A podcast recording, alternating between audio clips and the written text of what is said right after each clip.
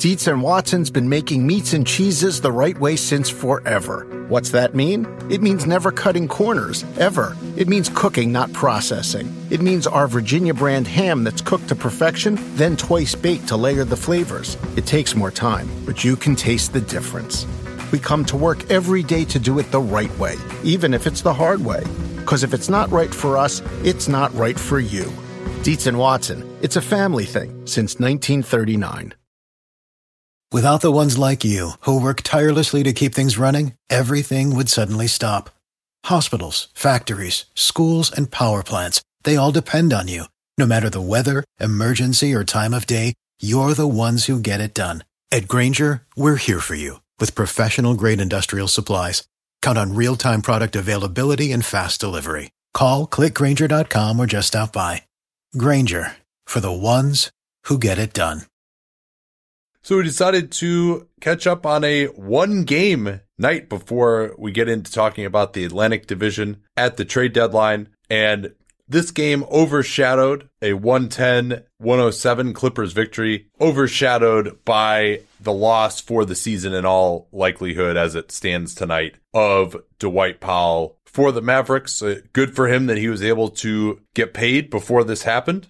I'm glad to see that. And while uh, we've been kind of up and down on Powell's value here, it's clear that he does provide a lot of value to the Mavericks. He was the offensive rating when he is on the court is phenomenal due to his dive ability. He's not that great defensively, but I think it's clear that if they're going to get into the playoffs, they're going to need another big that Carlisle feels comfortable relying on outside of Porzingis and Kleber because I think uh, Marjanovic, his limitations were shown again in this game, even though he, he did the best that he could. So it's, uh, uh I think they're going to be in the trade market for a dive man, the pick and roll. Yeah. And it's worth noting. I mean, when you were, it's Achilles injury and it's January right now, those can take some real time. And so at my first thought was, well, they need somebody for this year, but it can be more of a rental. But the truth is, they might want to assume that this person, if they could get somebody who fits this bill and it's not a requirement, that could be a significant part of the Mavericks next year. And Powell, it's going to be hard to replicate exactly what he does, and I think that the Mavericks can go in a couple different directions with it, but a dive man would be best. Luka does really well with them. That's something that you've talked about many times before with players of his ilk that, that they can do well with dive men in particular, and they already have pick and pop in, Kristaps Porzingis.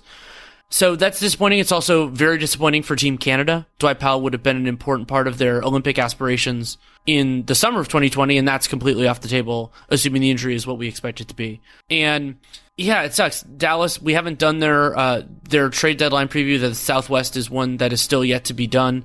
Um, but they do have the remainder of the Harrison Barnes trade exception that could potentially be of use. Centers are in hefty supply, and that could be could be a useful tool. yeah, what what is that left? Like eleven million or something. About something? eleven. Yeah. Yeah.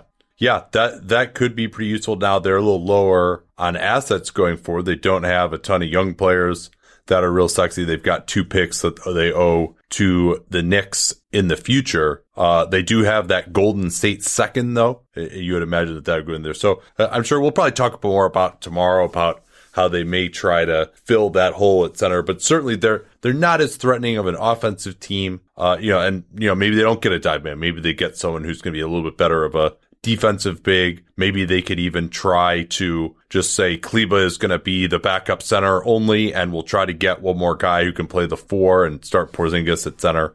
That might be another direction that they could go. But and for Powell, at least, you know, he is getting that extension. This is why you do an extension uh, when you, you have a chance to. And you know, I don't think anyone else was beating down his door in free agency had he stayed healthy to pay him more than this. Uh, so I was a little critical of the Mavs for doing that. Uh, but you put the risk on the team and this is the risk of doing an extension for the team, but why it's probably an underratedly good move for players a, uh, a lot of times. So let's start with this game here. What was the biggest thing that stood out to you uh, as we watched this one? In the early going, it was how much Kawhi Leonard can affect a game without scoring. And then he scored, he ended up scoring 36 points. And he does get away with a lot on both ends of the floor with a lot of kind of pushing and shoving because he is so damn strong and refs just don't always call that, especially if they don't see it. But I mean, there was this one play that I, I, I was just blown away by where he blocked, I believe it was Dorian Finney Smith on a three where it was kind of hard to see him coming and then chugs down the floor and gets a, gets an and one dunk where he also hit Luka in the face. And that combination of plays, blocking a three, getting a dunk through contact, is just something most people can't do. And so, even in the absence of Paul George, in some ways, you could say even even ex- accentuated by it, Leonard's defensive profile I thought was really impressive. Yeah, you know, it's interesting. Kawhi didn't do a ton of playmaking in this game. He did affect the game more defensively, as you said. The contrast of styles between he and Luka, and Luka is pick and roll, driving a lot of efficient offense, setting up teammates for threes. Very much the modern player, the modern game. Almost never shoots from mid range. Certainly, he might take a floater, but he's definitely not going to take just a normal mid range jumper almost ever. And Kawhi, it's worked to my spots. And yeah, you know what? It may not be have the absolute same top end efficiency. Although if he had made his threes, his night would have looked a lot better. He was only one and nine there on some pretty good looks, but it's probably in the end harder to stop than what Luka is doing ultimately. Um, uh, which, and then you throw in his defensive contributions, which, you know, I think it, it was encouraging to see him getting the primary assignment on Luka for parts of the game, even though the Mavs smartly would immediately just set a screen with a small to get someone else switched on to Luka. Uh, it was good to see Kawhi feeling good enough to take on that challenge for parts of the game here. Yeah, and part of the appeal of the George Leonard combination was that each of them could take some of the burden off of the other. And I mean, for uh, that wasn't necessarily the case in this one. And remember that the Clippers play on a back to back. These these only some of the only teams that didn't play on MLK. They're playing again on Wednesday. So I, I don't know if uh, maybe Kawhi did that so that he you know he's not going to play on the second of the back to back, something like that. Wanted to take on more of the workload. Um, I thought Luka he had some really nice moments. I'm sure. Do I? I don't know if you want to do a blow by blow at the end of this game, but I thought that the I think it was the penultimate possession was another reminder of of why Luka is special. And there were parallels. My former editor Adi Joseph brought this up that Luka, you know, he got the off that offensive rebound. He got the ball at the top of the key, and he could have taken the shot. It would have been a tough one. There was there was a Clipper closing out to him. Instead, he passed it to Tim Hardaway Jr. It was the correct decision. Hardaway had a cleaner look and was from kind of at the break and it didn't go in. And so Adi compared it to LeBron. That LeBron uh, early in his career, he did that a lot, where he deferred to teammates, gave them good looks, which many times they didn't convert. And it was the right play, it was the right read, and it didn't work out. But it still reminded me that Luka's seeing that pass and realizing that it was the right play is something a lot of guys don't do, and a lot of guys who are way worse than him don't do. Yeah, I thought he was actually more open than you did, but uh, he, he to was, me, Hardaway is shooting better than behind him. the line. That was the biggest thing for me was that yeah. he wasn't close.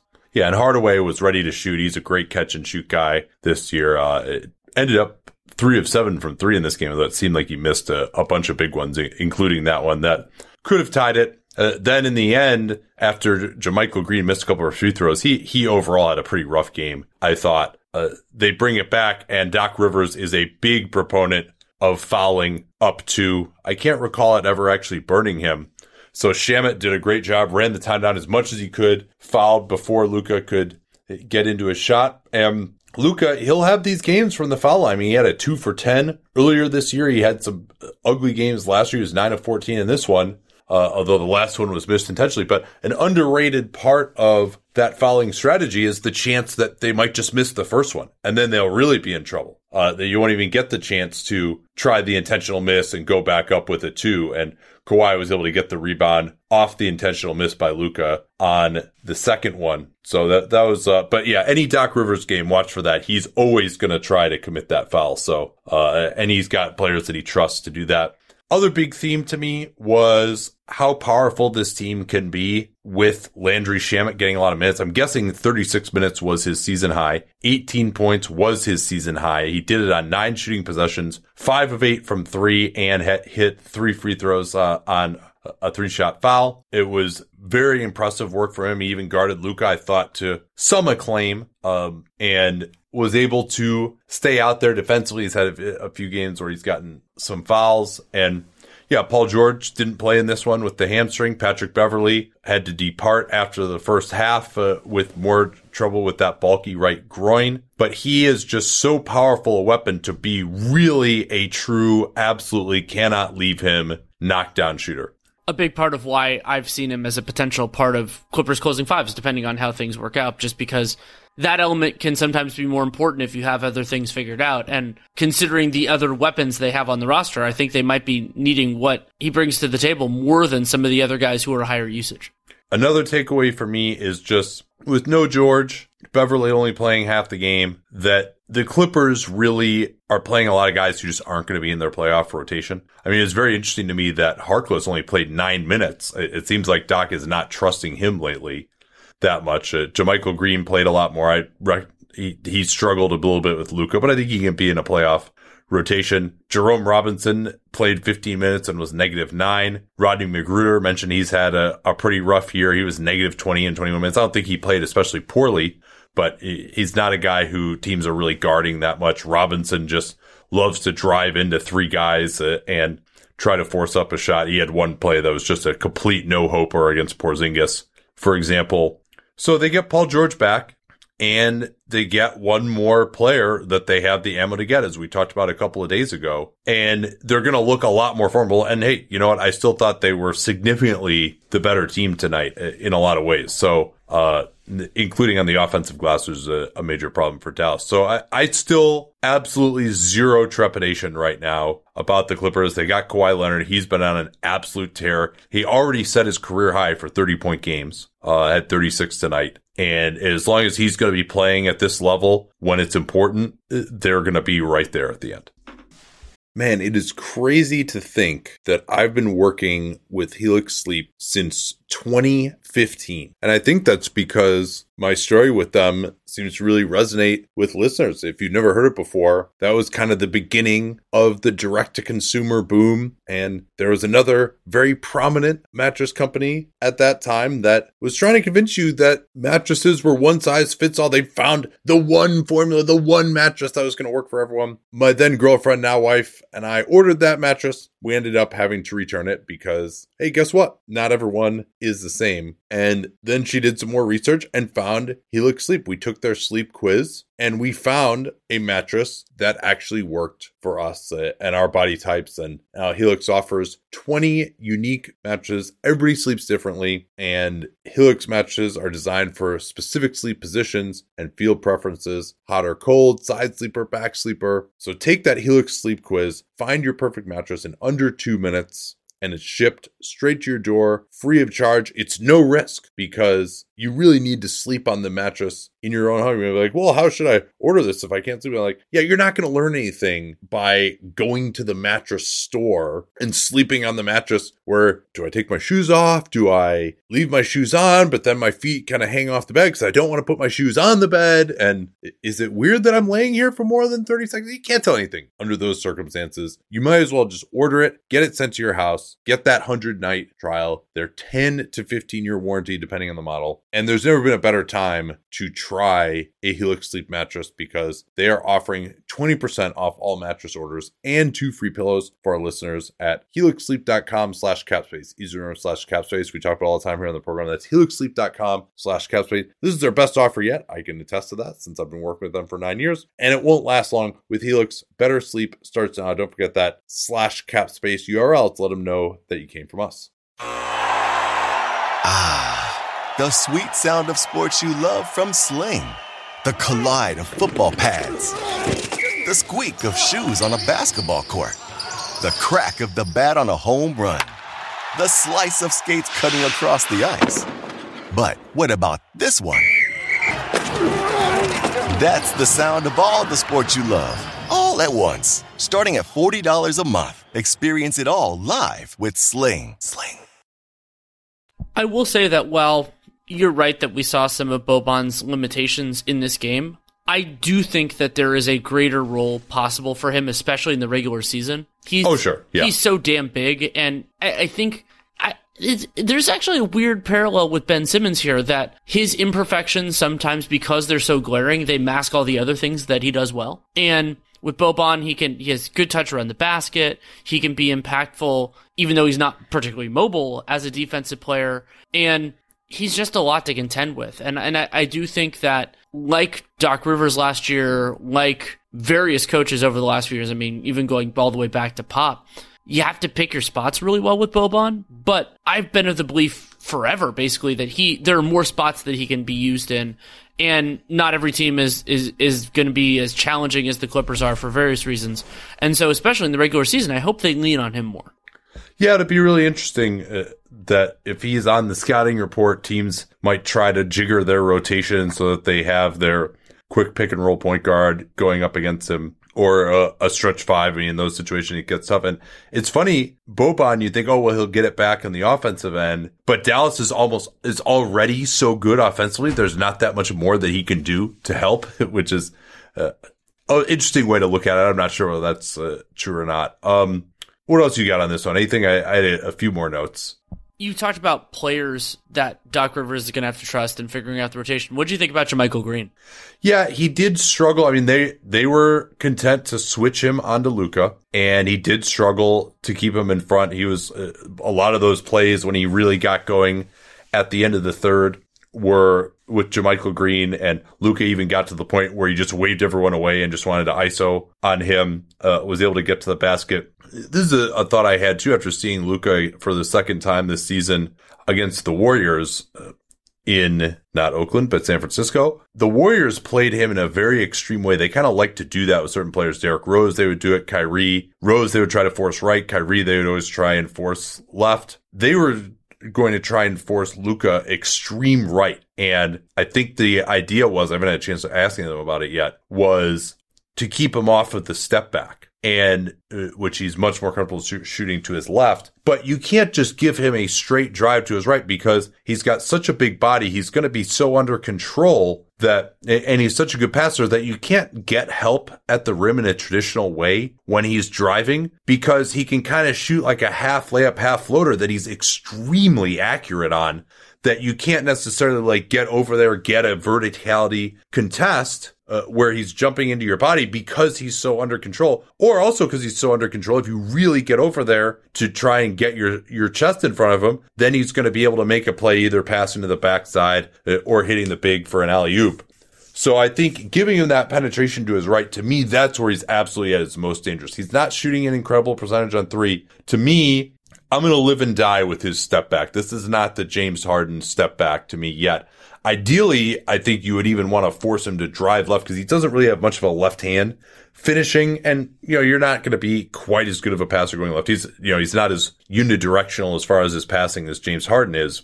Uh, he can pass with his left hand, but it's still not going to be quite as good. Uh, and I don't think his floater is quite as good going left either. So that, that's probably how I would try to play him in an ISO. Obviously, it's easier said and done because when they space the floor, I mean, he just, he's incredible. The amount of stops and starts that he'll do, his probing, his handle for his size, he'll go between the legs, he'll go between the legs again, but it's not just like standing there between the legs. It's go one direction between the legs, go back the other direction, stop and start, hesitate. But I think the reason a lot of guys get beat is that they are worried about the step back. And that's how he really uses that to set up his penetration more than the penetration to set up the step back. So again, this is all easier said than done, but I think if you get into a playoff setting, I would say, hey, you know what? Like, we're going to make you hit a bunch of step backs before we're going to adjust our defense.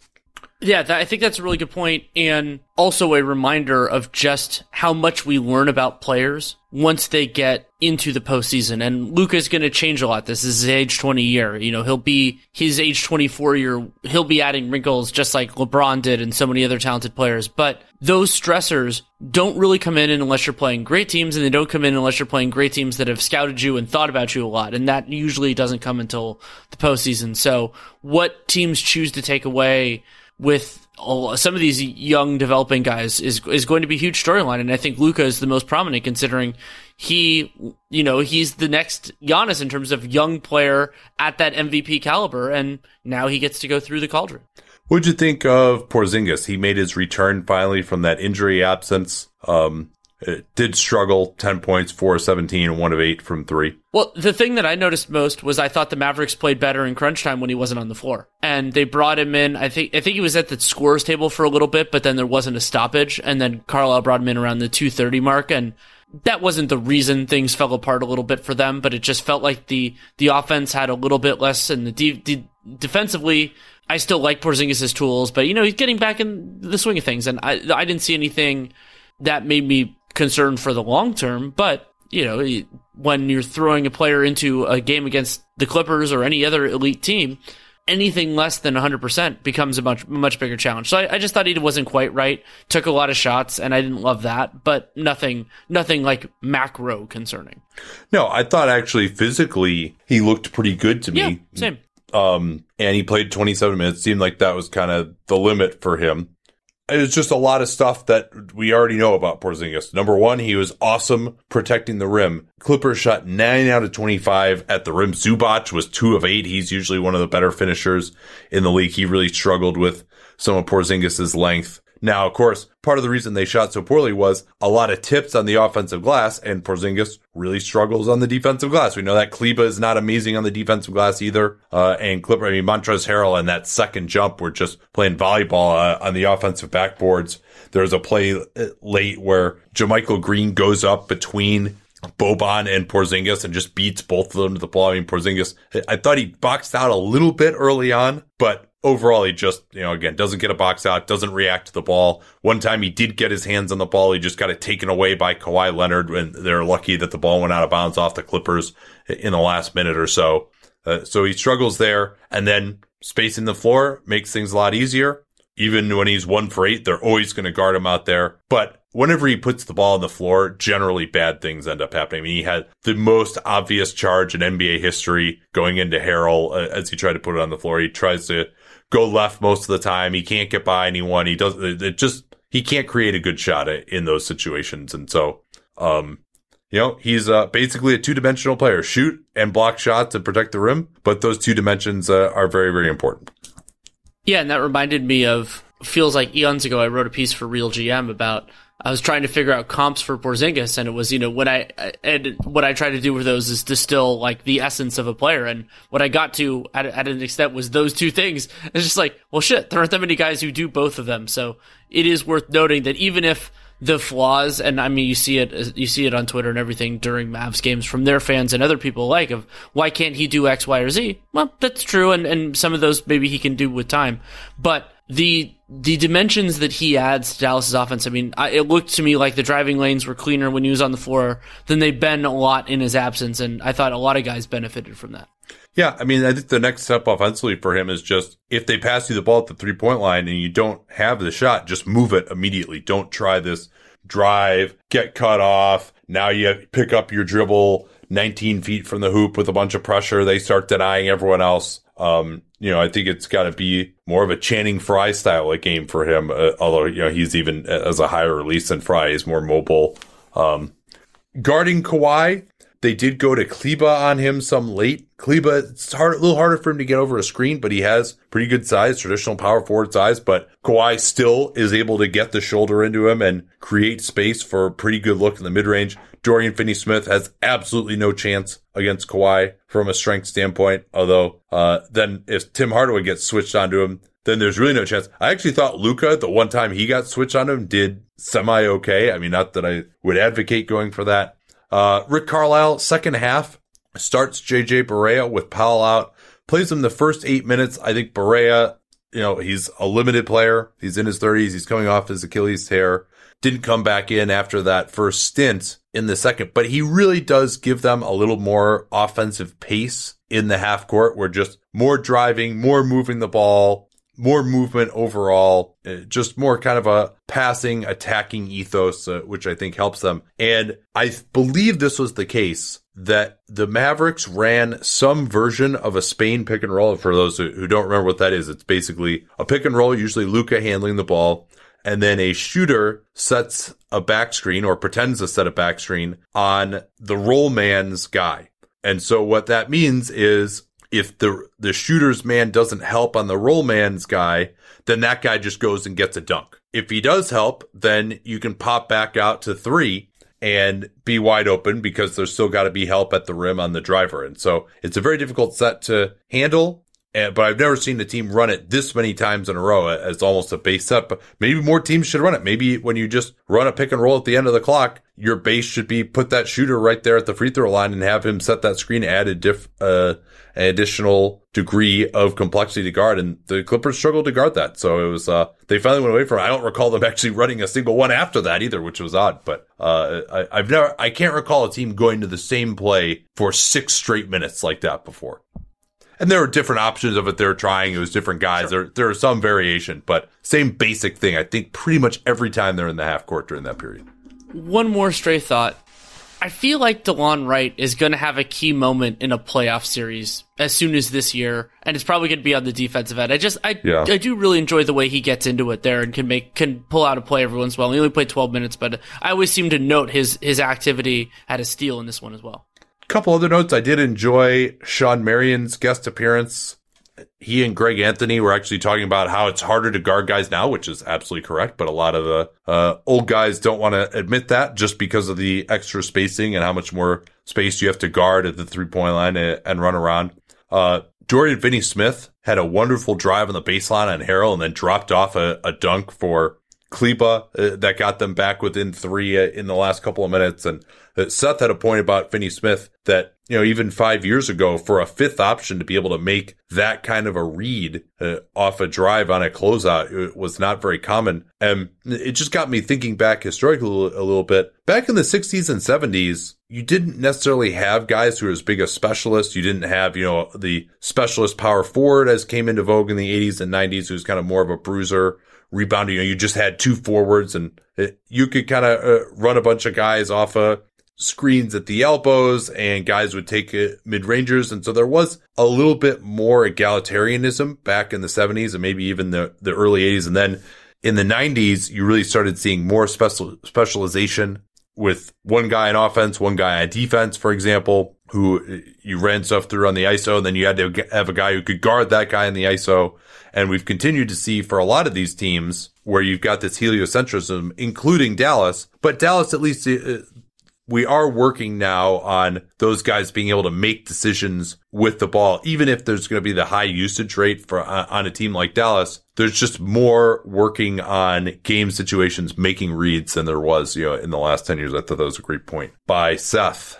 All right, let's take care of a couple things here, and then we'll talk Atlantic Division here at the trade deadline. A lot of interesting teams there with Philly, Toronto, and Boston in particular. Man, I just love American Giant. Just an amazing clothing company. I was reminded again of how much I love it when I drove from California to Montana over the All Star break. And you know what it's like when you're on a long road trip and it's cold, particularly when it starts off warm in the bay and then we get into some really cold areas. You're like, well, I don't want to wear like my jacket in the car, but then I get out to fill gas, I'm going to be freezing. But the American Giant hoodie was perfect because despite being made out of a nice heavy material that'll keep you warm. It's not too hot as well. So I was able to wear it in the car, not be too hot, step out of the car and still be warm enough when I was filling up gas or going into a restaurant or something that I didn't feel like I needed my jacket even when it was cold outside. These things are amazingly durable. I proposed to my wife wearing an American Giant hoodie in the Grand Canyon almost seven years ago. I still own that same hoodie. I still wear it constantly. And American Giant has since spread out into all sorts uh, of other types of clothing, like their premium Slub Crew tee, the No BS high rise pant, the slim roughneck pant featured in Giant Magazine, issue two. Every American Giant piece is made in America and designed to last, no exceptions, and it provides year round comfort. So find a closet staple for every part of your spring days at American Giant.com and get 20% off your first order when you use that vendor code CAPSPACE at checkout. Easy remember, we talk about CAPSPACE all the time here on the program. That's 20% off your first order at American Giant.com. Don't forget that cap space code to let them know you came from us.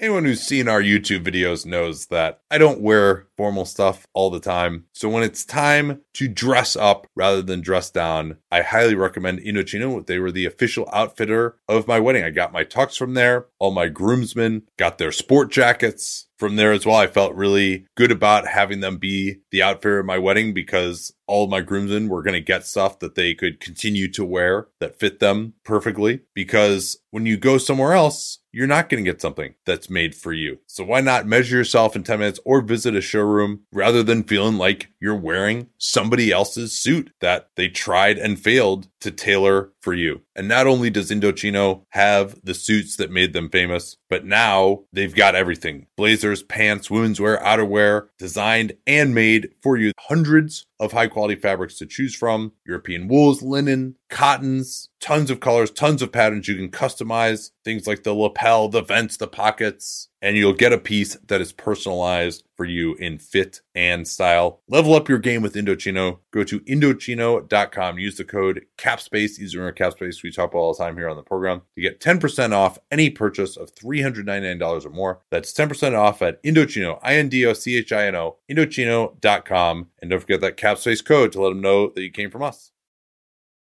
Let's talk a little Atlantic Division now, the fifth of our six divisions, and some pretty interesting teams uh, in this one. Maybe three of the four best teams uh, in the Eastern Conference, uh, all of whom you would think have some impetus to, to, try and fill some holes here at the deadline. Danny, where would you like to start? Let's start with the Sixers. They are 4.2 million below the tax. They don't really have any available exceptions. So they could, you know, they could trade players, they could get guys for the minimum, that sort of thing. I would say that their motivation is to build the best possible team this season. And while the Sixers do technically have a an extra potential first for OKC, the Thunder have to finish with one of the 10 best records. And even though it looks like now they're going to make the playoffs, they presumably will not do that with one of the 10 best, so that'll become seconds. Instead, the Sixers owe their own first round pick to the Brooklyn Nets. And fortunately, they have almost all their seconds and a bunch of extras, including some real premium ones. Atlanta and the Knicks in 2020, most notable among those. So I, I think the challenge for Elton Brand is they don't really have great filler salary. We talked in the Pacific one about the difference between the Clippers and the Lakers, and the Sixers definitely more that Lakers brand where it's trying to cobble things together. But they could theoretically make things interesting, including somebody like Zaire Smith, should the potential trade target be worth it. Yeah, it seems like Mike Scott would have to be the other part of any deal in terms of matching salary. If they were to combine Scott and Zaire Smith, that gets you up to 7.8 million in salary. So you can get pretty close to 13 million there, 12.9 million, uh, with the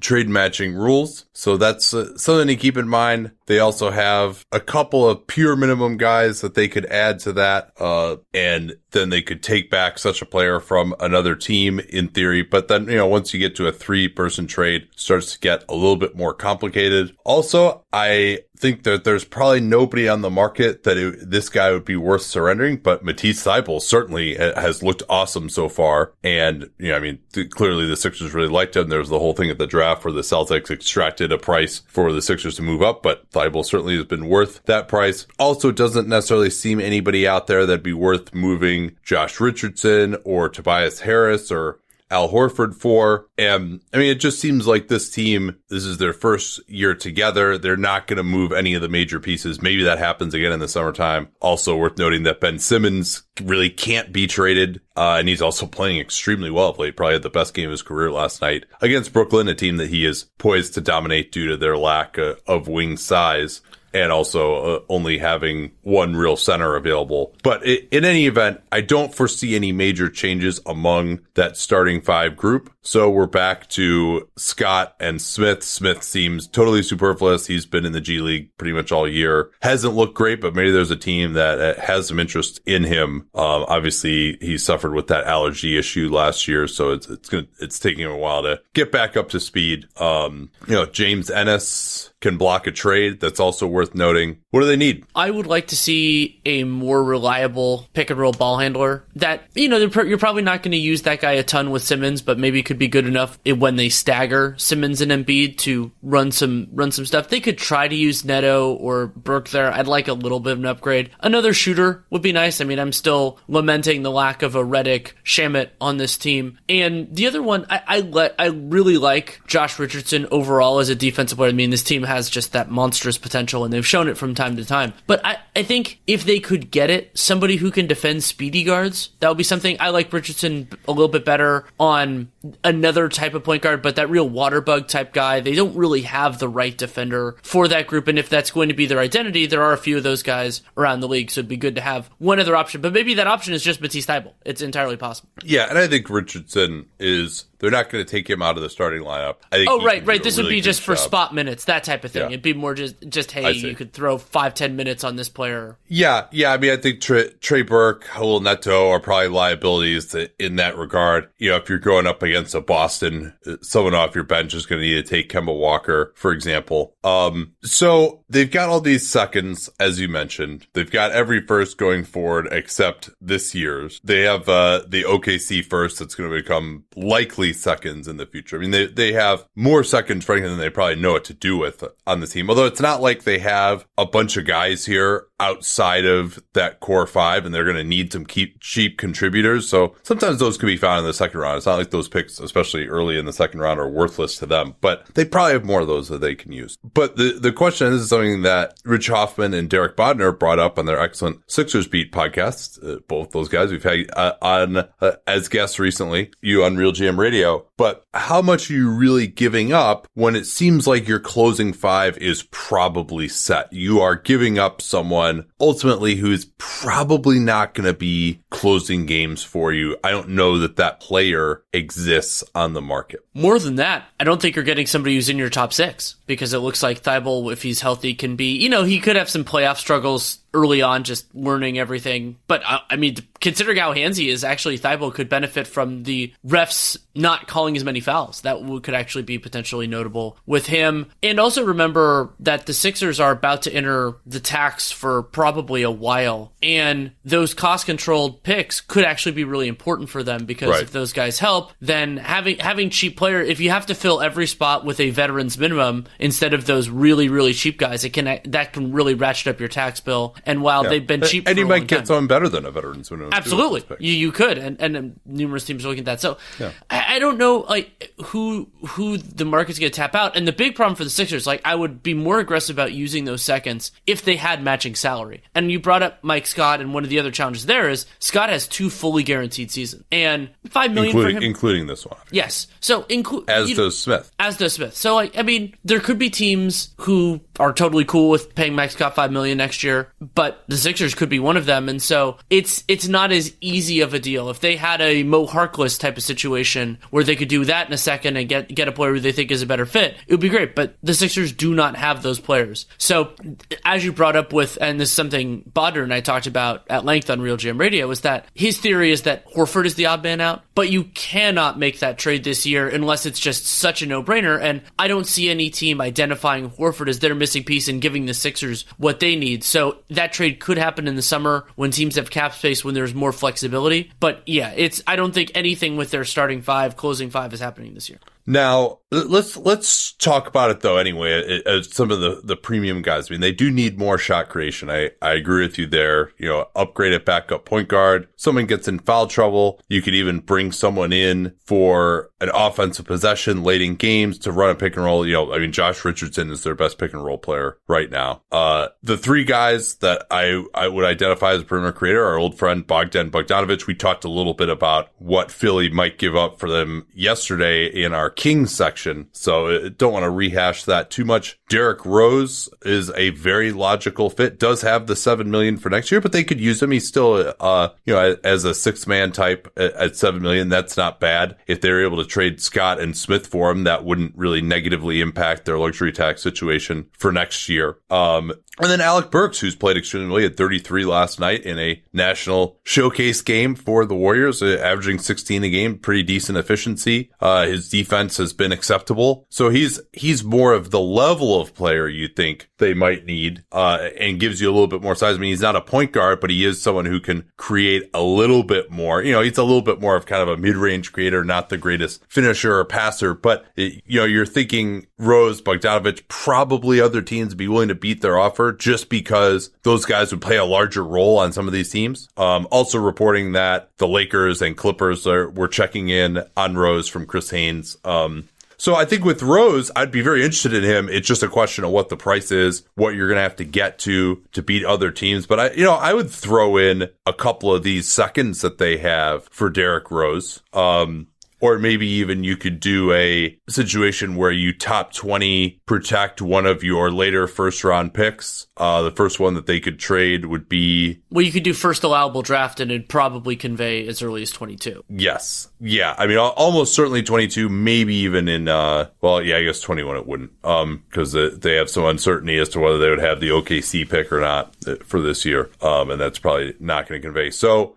yeah, I think, and then you could convert that into two seconds after one year because they have some pretty good seconds as well. So is that enough to get it done for Rose? That that would be very interesting. Uh, probably beats the Lakers offer, you would think, uh, because the Lakers aren't going to put Kuzma in a Rose deal most likely, and then they don't really have anything else that they can trade. So maybe that does end up being a, uh, the best offer for Derrick Rose. And Burks, certainly they have plenty of firepower. I'm sure he would be readily available for any of those cadre of second round. I think even, you know, the Knicks picks is probably too much. You know, you're probably looking more at a pick in the 40s uh, for Alec Burks, where he's been historically. So that that's that perimeter creator need. Uh, and Burks to me fits in. You know, I think he could be an upgrade for them uh, on. You know, James Ennis hasn't been playing that well. Scott hasn't been playing that well. The other nice thing about Burks is you could get him, and you could try to get someone else as well because he's just a minimum contract. You can take him in. You don't have to worry about the matching salary. So I, I think Burks and Philly are a pretty good fit. And you know, if he doesn't work out, who cares? You didn't give that mu- give up that much for him. So um, the other thing you would think is you know an upgrade upgrade uh, at the backup combo forward positions over Ennis and Scott. If they could pull it off, that'd be great. But those players are exceedingly hard to get. Maybe so. Um, you know, they don't have enough. Like this would be a perfect team if they just had enough matching salary for Marvin Williams. He would really help them. I think. You know, he would be a massive upgrade on Scott defensively. I think he actually shoots it a little bit more reliably, if not quite as much of a volume guy. But they really, I don't see how they can get there to match the salary. I mean, I, I think it would be tough. They might have to get, you know, maybe if they did Smith and Scott Williams makes 15 million. So they'd have to get to just over 10 million. I mean, they could also just hope that he gets bought out, but there would yeah. be a lot. There would be other yeah. suitors. So, but the, yeah, there's other suitors with more ammo from a, a playing time and probably a, a money standpoint also. But yeah, that's kind of it'd be kind of too bad uh, uh, there. Another one, old Sixers target, uh, Nemanja Bjelica might be an interesting one for them to go after. Robert Covington, I think the price is too high there for a guy who's not going to start for you. It's Potentially the same for Bjelica as well. One that I, I, I thought actually that either of the Nuggets guys, uh, but Beasley or Hernangomez would be solid targets for them. Again, that with all these second rounders that they have, but those guys could hopefully be squeezed in restricted free agency and get him back as a contributor in the long term, you know, as a sixth or seventh man. Um, you know, Hernangomez, I think depends how he would play on whether he would be an upgrade on Scott or not. I think he could be better defensively than him. Shooting, eh, you know, both both guys kind of run hot and cold. Uh, Juancho maybe a little bit better on the board, but you know, it gives them another option there. Well, uh, and for the Nuggets, yeah. Hernangomez isn't a part of their rotation, and one of those, one of the more premium seconds would be an actual tool for them to improve, especially if the luxury tax is a harder line than maybe it should be. Reggie Bullock is someone I also think they would really seriously think about. Um, Although I kind of like the younger guys because again, this is a relatively small role. You know, you're looking for just someone who can be in a playoff rotation. Old friend JJ Redick, Uh, you know, but it looks like really the Pels are not necessarily going to make him available. You'd have probably even a future first rounder. You know, I was talking with Hollinger about that. He said you you probably have to listen if it's a future first rounder. But Philly projects to be pretty good for a while here, so that I don't know how valuable that is. Would you have any interest in Jae Crowder because you would get bird rights theoretically on him? That becomes really sure. expensive, but I, th- I, could imagine him being a help. Sure, yeah, no, I, absolutely. But that's a, another one where Memphis, the way they're playing right now, probably wants to hold on to him. Um, how about this one, Danny? Davis Bertan. You and I, both big fans. My concern there. they, have got the ammo to get him, I think. They do. I, I, I, think, and especially because getting to that level of filler salary isn't that bad because the league trade rules, this is worth remembering, the league trade rules are so much more lax for mid salary guys and low salary guys than they are for higher guys. So yeah, I think they could, yeah. they could make that work. And those seconds, I mean, to Washington, they, they do have some value.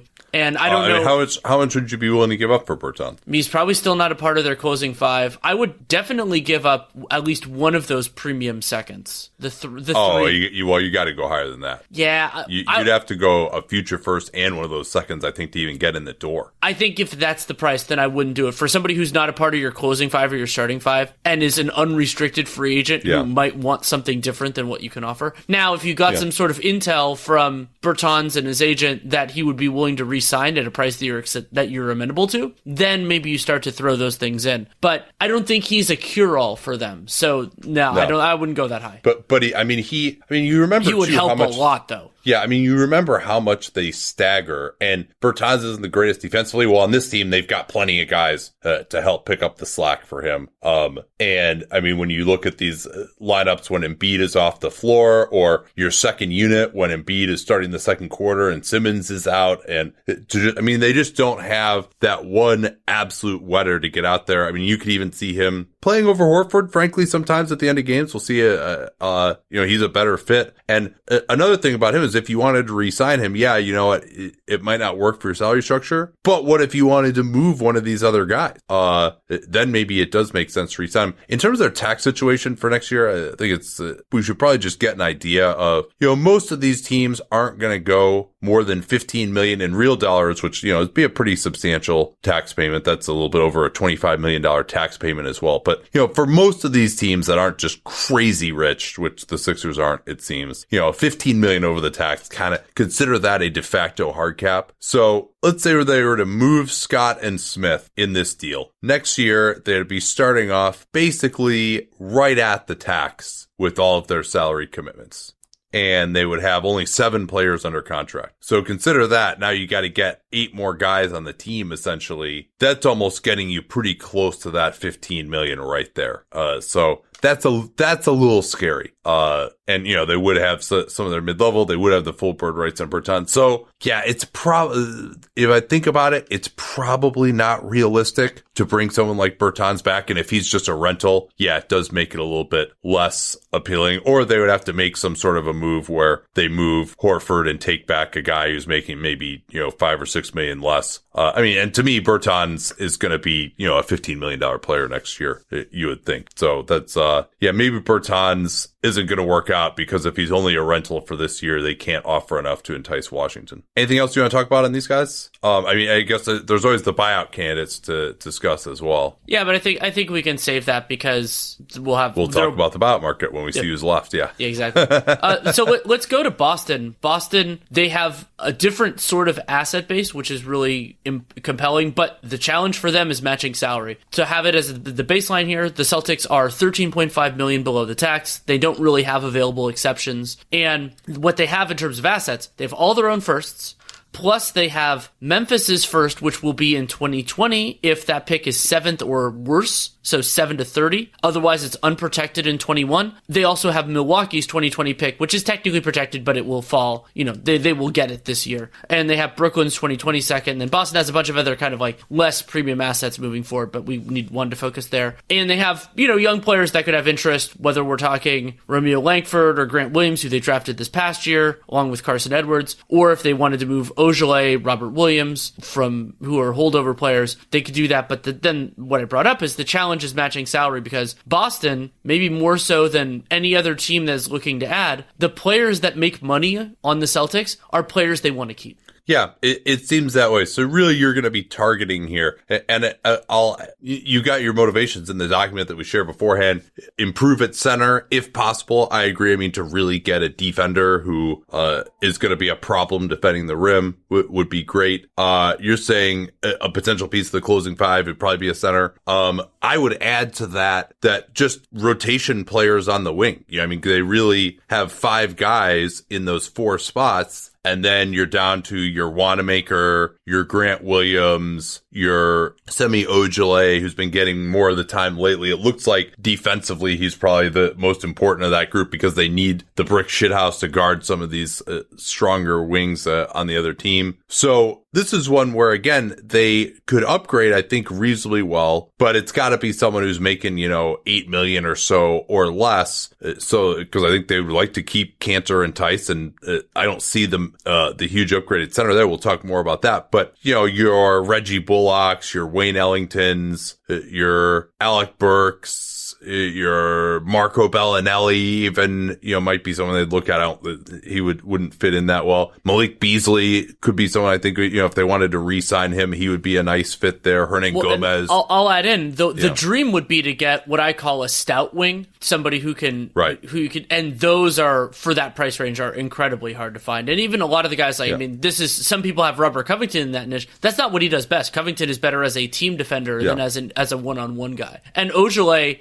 might be better than all the reasonably available players. The problem there is that he's so limited offensively that it starts to negate the positives to an extent. Yeah, I mean, even just a uh, more normal backup four might be someone I would look at too. Markieff Morris actually has been playing okay lately. You know, you might look at him. He does have three million for next year, but I don't think they would blanch at that necessarily. No, uh, they, I do have fine with it. They do have Brown's extension kicking in for next year. We do have to. Uh, there's actually some concern. They do have. I mean, with all these picks, they're probably looking at about six, seven million over the tax as of now. So they, they will need to be a little judicious. They'll probably only have the taxpayer mid level next year. That's a, that'll be a concern. Um, you know, so maybe that three million for next year, they wouldn't be uh, so interested in that, but it's also money that you can probably get off of. Um, yeah, but it's really got to be guys in that kind of salary range. Um, a, a, more dynamic backup point guard than Wanamaker. Um, but you won't find someone who's as tough defensively there, uh, which is also something to worry about. And the backup point guard market here is not amazing. You know, I don't think they should go to the level of like going after a Derrick Rose. That probably is not worth what it would take to acquire him. So, I mean, it seems like to me though, uh, that giving up a second and, uh, you know, or maybe, and, and Poirier, they probably wouldn't mind getting off of his 2.6 million for next year, given those tax implications. So maybe you could throw in a decent second and Poirier and, and try to get some of these guys uh, that we're talking about. Um, so I, I, think that's the most likely move that they're going to make. And the reason for that is we can talk about it a little bit more now, is what the center market looks like. I would say in many ways, Boston's biggest challenge on the center market is that the players who represent a significant enough upgrade for them to target all make too much money for them to actually cobble together. Yeah. And th- there might not even be available either. Right. I mean, so yeah, I mean, you could imagine somebody like theoretically, Steven Adams could, could be a part of that. You know, you could get somebody like that, but he makes too much damn money. And Gordon Hayward is having a nice year, he becomes in- exceedingly complicated in terms of trades because of that $34.2 million player option for next year. I expect him to pick that up. He could play well enough where that becomes a different sort of conversation, maybe in line with Harrison Barnes, where you decline it and get paid less per season than that option, but you get locked in a couple years with his injury history. Maybe he's okay with that. But remember yeah. that the 2021 market for teams that are available and space that is available is so much more robust that it would probably, like Harrison Barnes last year, try be Hayward leveraging his current team. And I don't think Danny Ainge can get leveraged that way like Vlade Divac did. Yeah. Also, I think maybe just due to perception issues, but uh, from all the conversations that I've had, indications are that he wouldn't be available and there isn't really the big fish making so much. I, I don't think it would make sense to trade Hayward for, you know, say a, a Steven Adams type. Um, you know, one conception that's been tossed around for seemingly years is Marcus Smart for Miles Turner. I think the way Smart's shooting the ball, he's actually a more valuable player than Turner and has a more valuable contract. Well, and, the and, replacement value is right. so is so yeah. different. I mean, I, I really like Miles Turner. I've been I've been beating that drum for years, but there aren't many Marcus Smarts in the world. Yeah. And if this shooting is is real. And I mean, we're getting into the larger sample. Then, then I mean, how? But there aren't there just aren't that many guys available. So and yeah, I mean, then they just don't have that many. So here are the players on Boston making more than 10 million right now. Marcus Smart, Gordon Hayward, Kemba Walker. That's it. Because Tatum is still on his rookie scale contract. Jaylen Brown is untradeable due to the poison pill provision. And then everybody else, actually, if you get to that, then you're 5 million and less, which is incredible. Yeah, and there were thoughts uh, earlier in the year that they might try to aggregate together Kanter and Theis. You know, you could bring back about uh, close to a $15 million player that way, but I don't know, especially because there's two of them. I'm not sure who you're bringing back there at the center position who's going to give you more than those guys, especially because they, they kind of each have their own strengths and weaknesses. And, you know, it would be awesome if there was someone that they could get on the market to guard Joel Embiid. I, I mean, this, uh, they might be an interesting Tristan Thompson buyout destination. Uh, he would give them another element. He's a little stouter defender. Um, you know, he's been a good post defender. I don't know if he can handle Embiid necessarily, but uh, they might lurk around in the buyout market and see what else is there. They don't have anything though in terms of, of exceptions. I mean, I think they would like to get just another center in the mix who's a little stouter than Theis and also can defend better than Kanter as well. But um, I think that's probably all I've got uh, on them, uh, unless anything else. Um, you know, maybe like an E'Twaun Moore from the Pelicans might be someone they could look at. Uh, Bullock would be in their price range, uh, but yeah, I mean, it really seems like backup wing who is just more reliable than some of the guys they have is going to be the primary target. Let's jump to the the third competitive team in this division, the Toronto Raptors. The Raptors, the defending champions,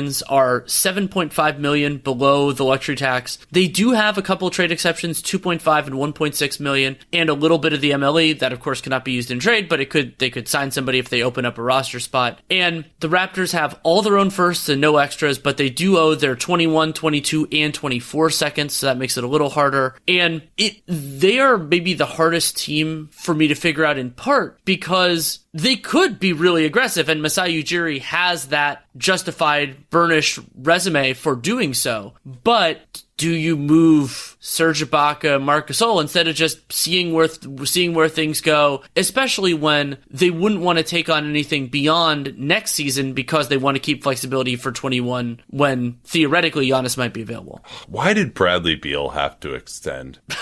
Like this trade season would be awesome if it had been for that. And just as a general proposition, I mean, there's so like there's so many teams that actually really have holes and like could potentially be contenders and probably are really trying to upgrade. But the combination of so many changes having happened last year that their teams don't have salary to trade out and there not being that many players available, there not being that many contracts that are bad money on the book uh, for salary matching on, on, some of the other teams and uh, the bad free agent class, nobody trying to get off of money. I mean, there are teams that really, you know, like the Celtics, if they could just get one more really good center, like they might even be a contender, you know, and they're just, and they have the assets. They, I'm sure they would love to make a deal. They just, it's the market just isn't there, you know, and, and it's a, or the, the matching salary just isn't there. It's just, it's kind of a bummer, really. Um, you know, we thought maybe the Raptors would be out of it and perhaps uh, the Celtics might get into it for Gasol. It might trade Hayward, but you know, that's not going to happen now. Uh,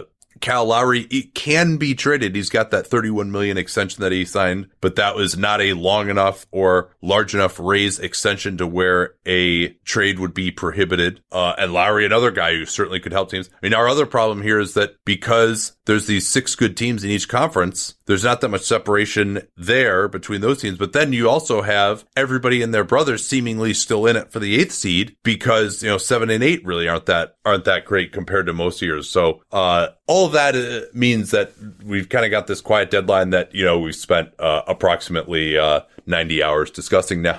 But um, yeah, I think uh, for this team, what do you see as what they're trying to do here now? I mean, my assumption is that VanVleet will resign. So then the, I, I mean, how exactly we define his role, but the, the ball handler of the future type of thing isn't as pressing, though it could be worth, we kind of, worth pursuing. They, they had added Stanley Johnson and Rondae, and the returns on that have been, at least to be a little bit mixed. So I, I don't know. Like, I, I think that they're pretty well put together. And the Raptors have this tough situation where the thing they might need most is if they traded anything else, replacing that guy. I think it, you know, considering the scrambling that because of how late Kawhi and Danny Green made their decisions, I think, you know, I, I think that the Raptors are pretty well set. What do you identify as, as needs for them? Yeah, a lot of it just, I mean, center, they're set. Point guard, they're set. I think just for emergencies, one more pure point guard type who can just give you a few backup minutes in the playoffs, even actually for the rest of this season. So you're not running Van Vleet and Lowry into the ground. That might, the, again, be a, a, more of a buyout candidate, more along the lines of like Jeremy Lin that they had last year. Uh, and then, you know, they've got the backup wing brigade with McCaw, Hollis Jefferson, Terence Davis. And some of those guys have played better than expected, but you, they're not exactly playoff tested. But uh, as you mentioned, this team realizes, I think, that it's not about this year. They'd love to make it in the second round, I think, and, and have a nice showing. But there's, uh, again, because I don't think there's anything they can do to get into real championship contention this year. I mean, they might, uh, you know, matchups are, are matchups. They might match up pretty well against Philly due to the Gasol factor, but ultimately, uh, I'm probably uh, gonna, you know, we'll see where they end up in terms of the seating. They they could win a round. I think they'd be happy with that, but it seems more like the buyout market and maybe just w- one more veteran wing piece. Um, uh, and I, I wouldn't be giving up any real young assets here because, uh, as you mentioned, it's really about finding the next superstar to pair with Siakam, and, and things are somewhat on hold. They're they've been very good when everyone's healthy this year, but I, I still don't see them as a championship contender, and I don't know that there's a move that exists to do that. So you know, maybe all right if they you want to give up a a second this year's second, for example, which you know to be the 53rd overall pick, yeah, fine, you know, go ahead and do that and try and upgrade. But uh, aside from that, I don't foresee a ton of motivation here, and you know, as far as like who's going to use Kyle Lowry, I mean, you know, Miami could certainly use him. They're, they're hard capped. I mean, I'm sure that, you know, the Clippers would love to have him, but I don't know that any of those teams have the ammo to where it's worth number one, making yourself a lot worse these next two years or potentially forestalling some trade options this summer and trading away, you know, maybe the best overall player in franchise history for, you know, a first rounder from the Clippers. Like that just doesn't seem like it's worth it there. The one other possibility I'd like to mention is, and I would be surprised if Masai Ujiri was not kicking the tires on potential Norm Powell trades. Powell is one of only two Raptors that have potentially guaranteed money for that 21 season. If he has that 11.6 million dollar player option, and I think teams, broadly speaking, are being too reluctant to take on money for that season, just because there are a lot of great free agents, but a lot of them are going to strike out, and there are more ways to use cap space than signing superstars. But if the, if Toronto could get out of that without really sacrificing as much, Powell, Powell has had some strong moments this year. It would make them worse probably, but getting getting ahead of the game instead of being later in it could could end up being there. So I, I would imagine that there are conversations on that, but I don't think they will bear any fruit this point. Maybe they will summer of 2020 or maybe even 2021 trade deadline.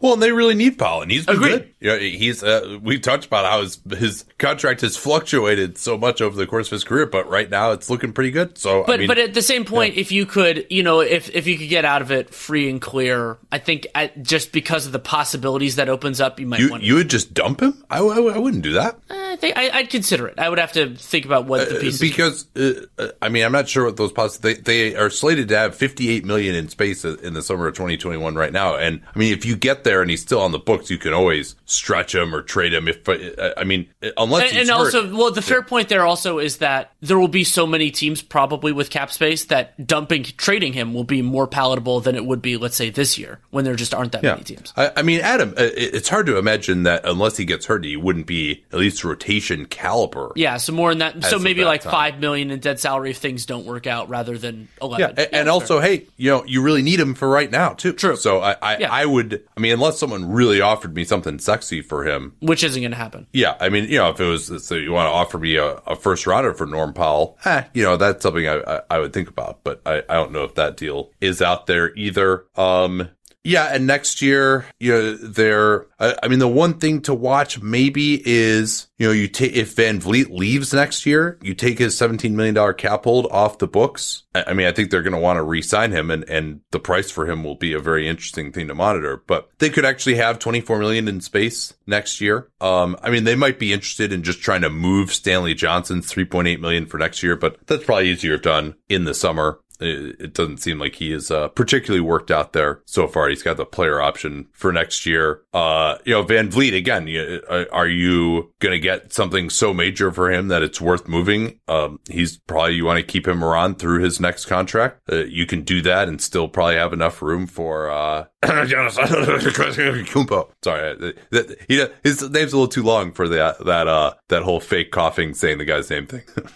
but uh uh yeah, and we'll see. They'll probably their summer they might get some clarity on whether Giannis uh, is going to resign in Milwaukee or not. But uh, the 2021 class will still just have guys available as it's looking yeah, right now. So yeah, it, it, will. But but I mean, he is the superstar that you're like, okay, we got to keep this open for. I mean, they right. seem to have some belief, maybe just due to their kind of international flavor of their team, that you know, they would be more appealing to him than some other teams. But you know, Bucks win the championship and he signs the designated player veteran extension, and, and they win 68 games this year. Eh, you know. All right, let's uh let's uh, anything else on these guys? I think I'm ready to move on to New York. Yeah, and I'd like to do the Knicks before the Nets because the Knicks are more compelling as a deadline team. They're actually should be. We'll see how much. A seller. The Knicks have 20 million below the tax and they have a little bit of their MLE left, but again, that's only for signing guys, not for trades. And struck out in the offseason in the early going and signed all of these players, very few of them, basically only Julius Randle, to sig- significant 2020 slash 21 salaries. So the major question for the Knicks is how much value can they get for the Marcus Morris's Taj Gibsons of the world, and what are they will what what are the terms of those trades? So are the Knicks willing to take on money for next season? Probably. Are they willing to take on money for 21? We'll see. And those are huge swings because even though, as has been discussed, and I'm going to write about this more too in the near term, that there aren't that many bad long term contracts, I feel like the Knicks could be amenable to taking some of those just because they don't have that much on their books and all that. But so, so the Knicks have two interesting things. One is all of that expiring or semi expiring salary. The other is now would be a useful time to make decisions on some of their young guys, except that they probably don't have enough intel on some of them like Dennis Smith because of how this year has gone injury wise.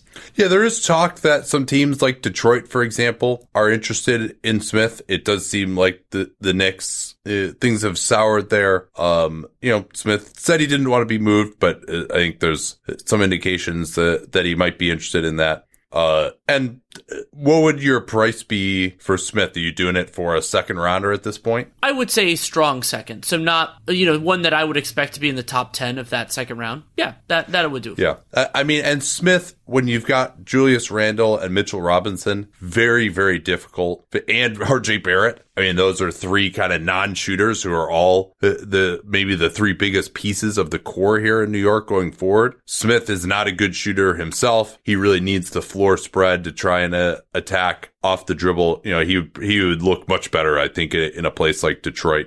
Um, certainly, you know, has struggled with his injury issues and just may not be good. We'll see. Uh, he's kind of seems like he's on the Emmanuel Mudiay career path at, at this point, which uh, of course included a stop in New York. Um, Marcus Morris, though, I mean, he is probably one of the more coveted guys. Part of the problem, though, is the Lakers and the Sixers are both teams that could really use him, might struggle to cobble together the salary. Certainly, you would think the Clippers will be in on him. I mean, it, it seems that Morris to me is I, I don't know if he's the most likely player to get moved because that's probably like Nene, but he's probably the most likely real player to get moved at the deadline, I would say. There isn't much of a reason for the Knicks to keep him. Non bird rights could be enough to retain Morris, but he doesn't make sense with where their team is going. And if you could get value, absolutely do it. Yeah. Well, the, the only reason might be so Scott Perry and Steve Mills don't get fired and they play a little bit better. Uh, under, yeah, I mean, they've be. had like this slight renaissance under Mike Miller. So maybe they just don't trade him just so they look a little bit better and Dolan doesn't fire them. That might be the only reason I think they would hold on to him. Also, the i.e., Knicks, not helpful for the franchise. the the Knicks could really use more assets. They're going to need a ton of bites at the apple. They have their own first, plus those Dallas twenty one and twenty three first. Though those are looking a lot worse now that the Mavericks are potentially a fifty win team already. And the Knicks Knicks owe their 2020 and 21 seconds, but they do have Charlotte, so that takes a little bit of the sting out there. And they just need you need more opportunities. That that is really a part of this. And for the Knicks, when you consider how their young player, you know, they have Trier and Dotson are pending restricted free agents. Ntilikina and Smith only have one more rookie scale year after this one. And then beyond that, it's only really Knox, Barrett, and Mitchell Robinson. So they need more guys. They just need more opportunities, more potential superstars, all of those sorts of things. So really, even if a late first isn't going to probably get you that player, at least to get you an opportunity, get you a cost controlled resource. But what I wanted to do with you, I think Marcus Morris is clearly number one. Do you want to rank Portis, Gibson, Ellington, and Payton? So the, all those guys, the most any of them has guaranteed. And let's do Bullock as well. Sure. All of those players have a maximum of one million guaranteed for next season. How, if you were an average team, how would you rank those players as desirable trade assets? I think Bullock might be number one, in particular because of the ease of matching uh, his four million dollar salary, and you know he's well, uh, could also be a way for the Knicks to take on some money, which would have some value for teams too. So because yeah. of the ease of the matching rules, maybe you get a player who's taking making seven eight million, save that team three four. That's pretty fantastic for them. Yeah, you, are uh, talking even for this year, or even you know if it's a Vincent Poirier level of salary for next year, that sure. you know it's not going to matter for the Knicks uh, to take on uh you know a team that might be looking at tax implications. Same same thing with Philly with either Mike Scott or, or Zhaire Smith. And Zhaire Smith is someone they might want to. Now, I mean, another guy who can't shoot isn't isn't exactly amazing. Um, yeah, so I'd say probably Bullock number one. You know, Ellington has had a, a struggle of a year with with some injuries. Gibson, yeah, I think could still help some teams as a backup center. And Payton, they just have so little at point guard, and they've been so much better with him. I wouldn't. It wouldn't surprise me if they want to just keep him for next year. You know, he's also, of course, a, a Scott Perry favorite. He's eight million guaranteed for next year. I mean, they and there's not much available on the point guard market this year. So I think they might want to just hold on to him. I mean, another non-shooting guy uh, on this team, big surprise. That's not great, but you know, I, I mean, I don't think just it, Payton to me doesn't fall into the trade everything that's not nailed down you know, just trade him for whatever the hell you can get. I mean, I do think they want to have another point guard and play a little bit better. They are certainly going to have uh, plenty of ping pong balls already. Uh, you know, I think they want to just have a little bit more uh, to develop and not just be a complete joke at the rest of the year after the trade deadline. Portis has that team option for next year, but he makes too much money. Nobody's going to want him. He's not really an upgrade for anybody. I've really hardly been talking about him at all uh, with this group. Um, might even be more of a buyout candidate potentially. Um, so yeah, I mean, I, I think they they might be able to get a first for Morris though, a bad first, you know, a Clippers first, but uh, you know, I, I think that's possible, especially because he'll be re-signable. He makes enough money, even though he only has the non-bird rights attached to him. Uh, eighteen million a year should be enough to re-sign Marcus Morris. You'd think. Um, here's a, an idea I had for you. I think if I were them, I w- might be willing to maybe give up a second for one of the Denver guys, either Absolutely. Gomez or Beasley. Oh yeah, and, and I think that's the type of move they should make and go after players who are restricted who could actually make this team younger and potentially better. Yeah, full full endorsement of that. And I think it's too early to make a decision on Knox. I'm not high on him, but the the, the problem with a player who is drafted high is you, you, selling low on them just seems premature. And yeah, it might end up not working out, but I think I think you might as well wait. Yeah, uh, Damyean Dotson. I don't know how the organization feels about him. has uh, some three and D chops, plays hard, restricted free agent after this year. I think you just keep him around. Uh, hope that he continues to develop, uh, squeeze his salary down in restricted free agency. Alonzo Trier is also going to be a restricted free agent this season. He will be Arenas limited. I don't think that's going to matter. Um, but his his actual qualifying offer might be high enough that they're not interested in giving that to him. Maybe there's another team that wants to get him into their system as, you know, maybe an Alec Burks light type of guy. Um, if they're, and his fit here is not amazing with Barrett and some of the front court guys that they have. So, and he's played little this year. Maybe the thought is he'll play more uh, after the deadline and they move some of these guards, but, uh, maybe there's another team that's interested in him and, and might be willing to give up something of nominal value. So that might be something to think about there. Um, yeah, I mean, I think a lot of this too is just clearing guys out so, you know, they can get a look at Iggy Brazdeikis and Dotson and Trier and, and some of these, uh, you know, so maybe it'll end up being buyouts for the guys that they can't move. Brooklyn, you ready for them? Yeah, the the Nets are six billion below the tax. They do not have any available exceptions, and they owe their own first to the Hawks if they make the playoffs and then they have beyond that they have all their future firsts. Plus they get phillies in 2020 assuming they make the playoffs which they will. And the nets have a bunch of seconds going in both directions. The best one that they have coming to them is atlanta's in 2021 they're in such a weird position because this is pretty clearly building towards the 20 slash 21 season when kevin durant returns. And i think marks would like to improve their 2020 playoff odds if it's not too costly in terms of assets. The problem is that is a difficult proposition when th- it seems like the Nets don't really have that much that they're looking to move on their roster. You know, Joe Harris is their biggest expiring contract, but they want to keep Joe Harris. They're going to re-sign him in the summer. Garrett Temple has that team option. I think they want him on the team next year. So just even constructing trades for the Nets is difficult, and that's why I put them last, even though they're obviously better than the Knicks. Yeah, and their tax situation is, you know, Sean Marks said, yes, we are going to pay it. And that is correct. I mean, without Joe Harris, they are right at the tax next year. And I presumably they want, they want to re-sign him. I think that he's someone who you're going to have to pay for Overall, though, I mean, I think, it, and it's been pretty stark in some of their games that they've played of late, especially against Philly. They've played a couple of those games in the last couple weeks where they just desperately need some more strength and athleticism uh, at kind of a combo forward position. I don't think KD is going to be able to provide that. I mean, in theory, he starts at the four, but you don't want him guarding the best wings. You know, Taurean Prince, uh, you know, he's uh, not really strong enough. LeVert, you know, can't be traded as of now, but certainly you would think think that maybe he gets moved for that type of a player. Uh, but the, this team is just not going to be able to stop anybody probably, you know, at a real high playoff level. They just don't have the level of physicality. And in the playoffs, the just let them shoot as many jumpers as they want, lay the center back strategy isn't going to work that well. I mean, you see just like what Ben Simmons has done to this team, for example, both in the playoffs last year uh, and this year. So, uh, they just need some more heft and athleticism. I don't think that's coming at the trade deadline, particularly because uh, LeVert can't be traded. So I, I do expect this team to be making some moves in the summer.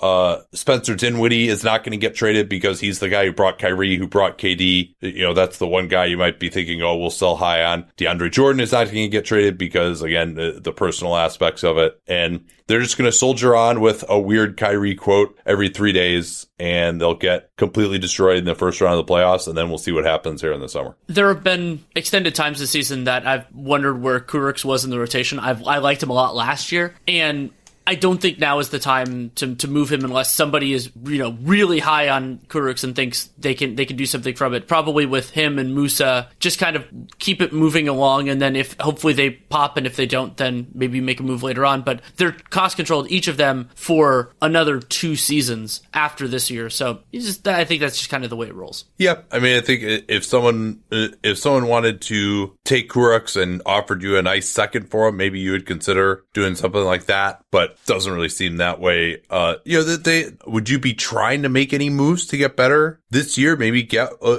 some kind of a combo forward they're another one of these teams that doesn't have any matching salary. It's it's so hard for them to do, and there's going to be such a, a, crush for those players. Maybe Brooklyn could be another. I mean, we've talked about them a lot on, on this particular podcast of those pending restricted free agents like Juancho. Just another look. He's not the defensive forward that I think they need most. But if they're willing to pay the tax, I don't think, especially those restricted free agents are going to get leverage. That could be could be a distinct option. But yeah, I would like to see a you know that that strong wing. Another another thing that I think they need badly. And if Durant, I think he's going to profile more as the like the parallels of LeBron here, that he's going to be more of a power forward than the lead defender of wings moving as we look into the future. So then they need somebody to fill that. I do not think Taurean Prince is the answer. That's part of why I didn't like that move for the Nets once they got KD. But I don't know who that player is that is that is obtainable with what the Nets have to offer right now. Maybe that's the player you get for Caris LeVert if you move him in the summer. Yeah, I mean, I think either this summer or maybe even next trade deadline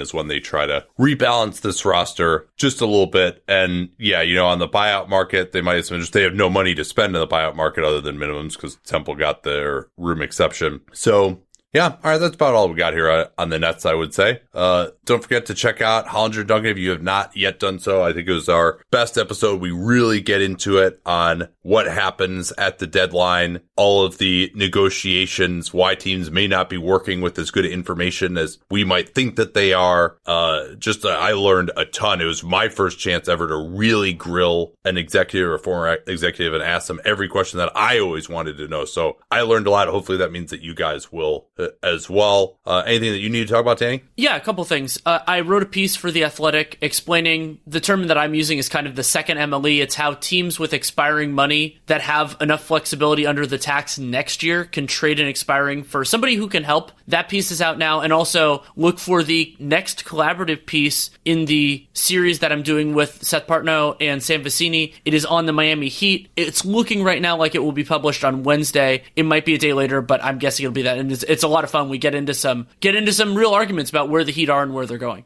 All right, we'll talk to you all tomorrow night. Uh, should be a fun episode tomorrow. Little uh, Zion Williamson. He's going to start apparently for the Pels. Should be interesting. Talk to them. At Bet365, we don't do ordinary. We believe that every sport should be epic. Every basket, every game, every point, every play. From the moments that are legendary to the ones that fly under the radar. Whether it's a three pointer at the buzzer to tie the game or a player that goes two for two at the foul line. Whatever the sport, whatever the moment. It's never ordinary at Bet365. 21 plus only. Must be present in Virginia. If you or someone you know has a gambling problem and wants help, call 1 800 Gambler. Terms and conditions apply.